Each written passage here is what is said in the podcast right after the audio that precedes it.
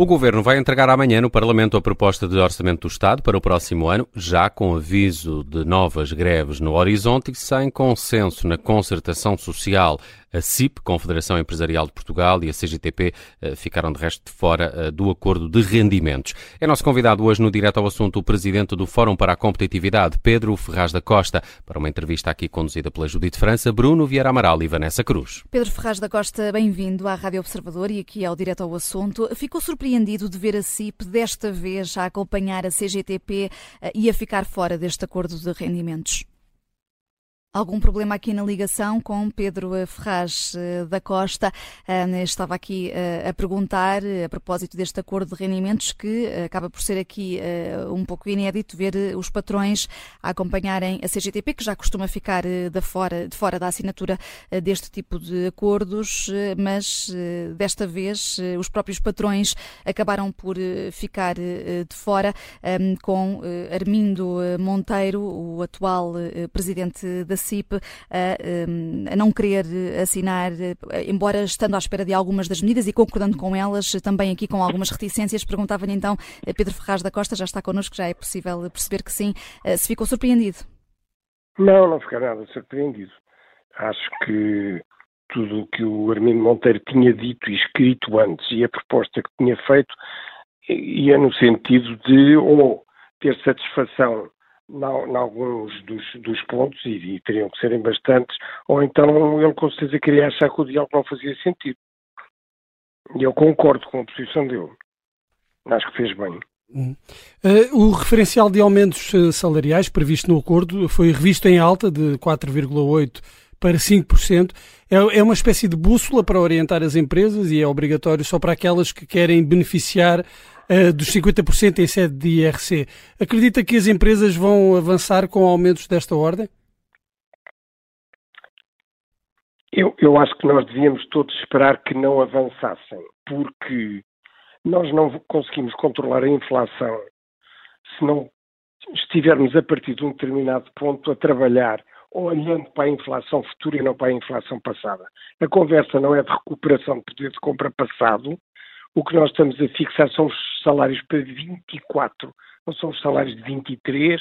A taxa de inflação homóloga está entre os 3,2% e os 3,6% neste momento e muito provavelmente para o ano vai estar entre os 3% e os 4%. Se por acaso estiver muito mais elevada, em consequência da, da guerra no, no, no, Médio Oriente, também ninguém vai ter dinheiro para fazer essas compensações, porque vamos ser muito atingidos pelas consequências, nomeadamente nos preços da energia.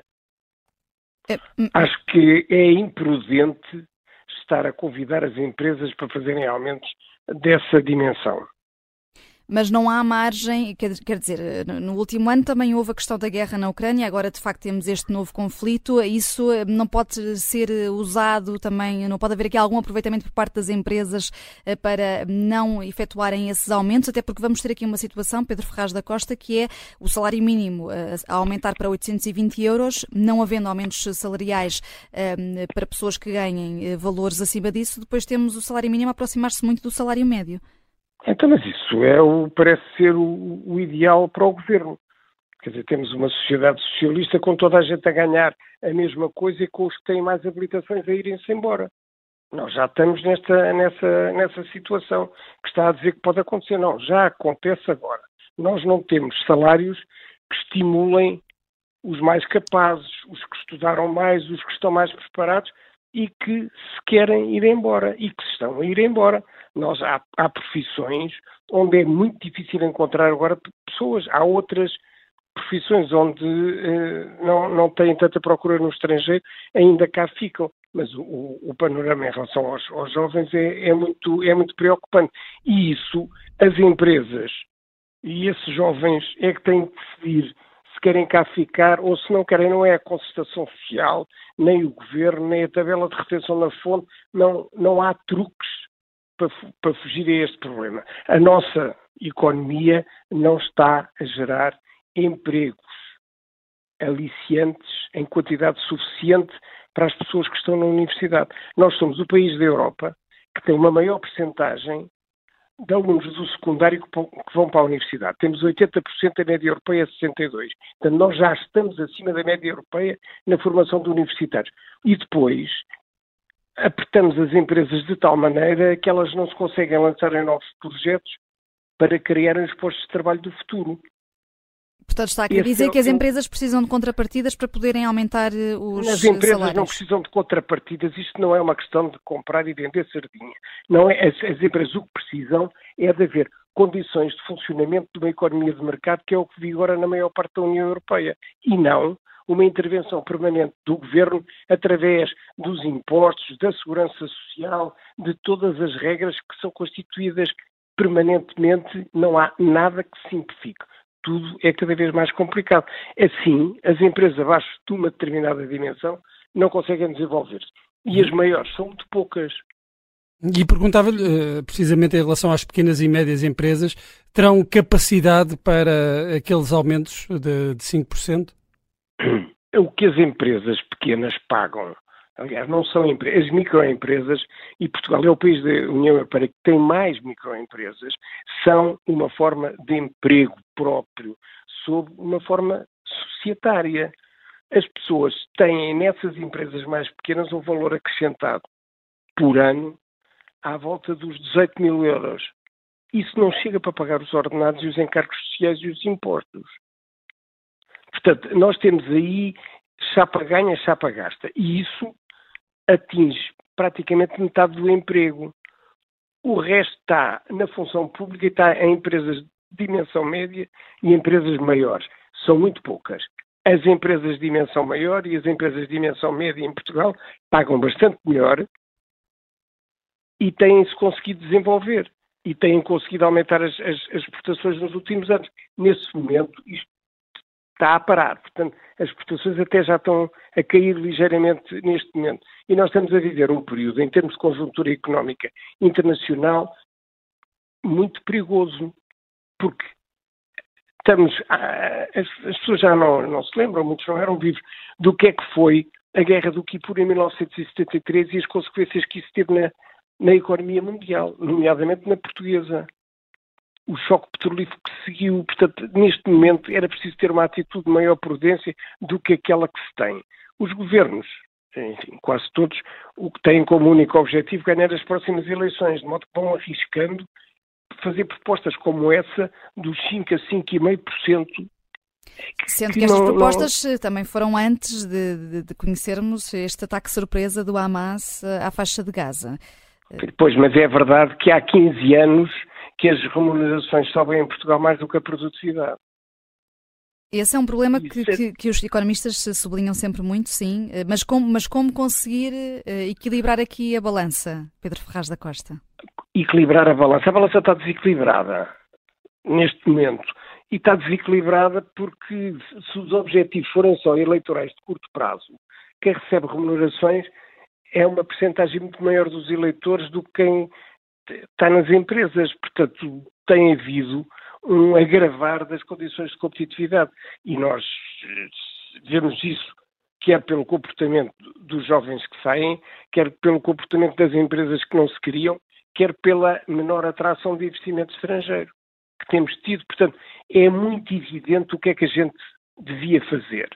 Ora, é, é uma opção política, é uma opção política do governo e é uma opção, é uma opção política dos, dos, dos, dos sindicatos. Agora, quando nós, no meio desta conjuntura, ouvimos a função pública dizer que precisava de aumento de salários de 15%, hum. eu acho que estamos a viver um ambiente de, de alienação em, em, relação à realidade, porque infelizmente não, não, isso não, não é possível. Aliás, nós felizmente temos melhorado as condições de vida no nosso país em muitos aspectos e eu nunca vi tanta insatisfação como, como, como a, a, que aparece nas reivindicações. Hum. Eh, relativamente a medidas em concreto que já foram anunciadas, temos do lado das famílias o IRS jovem, ou adaptação do mínimo de existência ao futuro salário mínimo nacional, da parte do lado das empresas, o regime que incentiva a capitalização através de capitais uh, próprios. Que impacto é que estas medidas uh, podem ter o impacto real na, na, economia. Está otimista em relação à eficácia destas medidas? Ouça, as medidas são atraentes quando são apresentadas. Depois passam pela máquina do Ministério das Finanças e quando saem cá para fora, a gente descobre que é uma mão cheia de coisa nenhuma. Aliás, eu suponho que as pessoas tiveram a mesma sensação quando ouviram referir o pacote da habitação no que diz respeito à ajuda das taxas de juros. Porque depois só dá de tanto a tanto e não pode-se representar mais do que não sei quando. E no fim, as pessoas pensavam que eu ter um alívio e percebem que vão ter 30 ou 40 ou 50 euros de ajuda. E, de facto, o, o, nessas coisas as pessoas decidem muito mais com base na experiência passada do que na experiência futura. E o que tem acontecido é que a tributação tem caído de uma forma excessivamente pesada sobre as empresas. Nós temos em Portugal situações que não existem noutros países. Na maior parte dos países é possível deduzir o que se investe no, no, nos impostos que se pagam. Aqui não. Então nós não precisamos de mais investimento. Nós não sabemos que temos que modernizar, que temos que fazer coisas novas, que aí é que podemos ter empregos mais qualificados, mais produtivos, mais competitivos em termos internacionais e pagar salários mais elevados. Hum. Mas é, é, é, aí deixe-me perguntar-lhe uh, se, uh, enquanto uh, presidente do Fórum para a Competitividade, está a puxar um pouco mais a brasa das empresas, porque se pensar eh, na carga fiscal, deixe-me só, deixe só terminar a pergunta. Deixe-me deixe deixe só terminar a pergunta, depois responde como quiser. Uh, se acha que uh, as empresas precisam de um alívio fiscal ou se são as famílias que deviam ter essa prioridade? Toda a gente precisa de alívio fiscal, mas isso só acontece se o Estado decidir gastar menos. É demagogo quem vier dizer eu quero uma redução dos impostos, sem dizer, simultaneamente, quais são as áreas onde nós vamos baixar os custos. E onde é que baixaria custos? Nós temos, em termos da, da segurança social e de muitíssimas despesas uh, governamentais, um crescimento nos últimos 10 ou 20 anos que é inexplicável não há qualquer controle sobre aquilo que se gasta.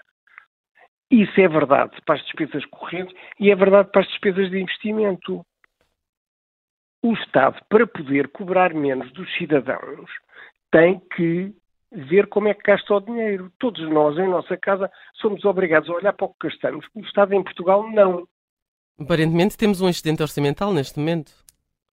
Tem um excedente orçamental, exatamente. Tem um excedente orçamental porque não baixa os impostos. Mas como é que. É mas o que é que se deve fazer com esse assistente orçamental, Pedro Ferraz da Costa? Ah, ainda há pouco estava a sublinhar que a incerteza é nesta altura tão grande, é até com este conflito. Com os, com os, reduzir Sim. a dívida. Reduzir a dívida.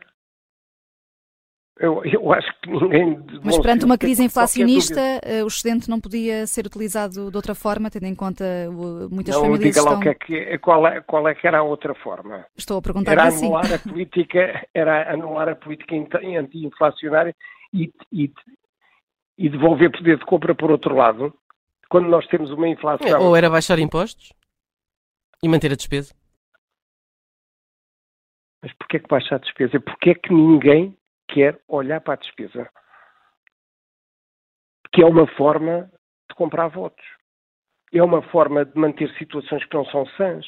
Todos nós sabemos que há imensas funções do Estado que praticamente desapareceram, outras foram transferidas para Bruxelas, porque é que nós continuamos a ter exatamente a mesma estrutura governativa que tínhamos há 60 anos? Passamos a vida a falar em digitalização. Há alguma coisa que se reduza nas áreas onde, onde se conseguiram racionalizar procedimentos e outras maneiras de fazer as coisas. A verdade é que nós também não temos acesso a esses dados, não é? Não tem acesso, ao, não, tem acesso, tem, tem, tem acesso, é evidente que a inflação e a desvalorização da moeda tapa alguma coisa. Mas nós, neste momento, gastamos em muitas despesas sociais cinco ou oito vezes o que gastávamos. Hum. Várias questões que uh, aqui deixa Pedro Ferraz da Costa. Uh, O quê? E, a dizer que levantou aqui uma série de, de, perguntas que deixa no ar eh, Pedro Ferraz da Costa e que uh, são eh, importantes também para termos em conta aqui uh, nesta semana de apresentação do Orçamento do Estado, que vai ser entregue amanhã pelo Governo no Parlamento. Agradeço-lhe ter vindo ao direto ao assunto, Pedro Ferraz da Costa. Ora essa. Obrigada, boa tarde. Adeus, boa tarde.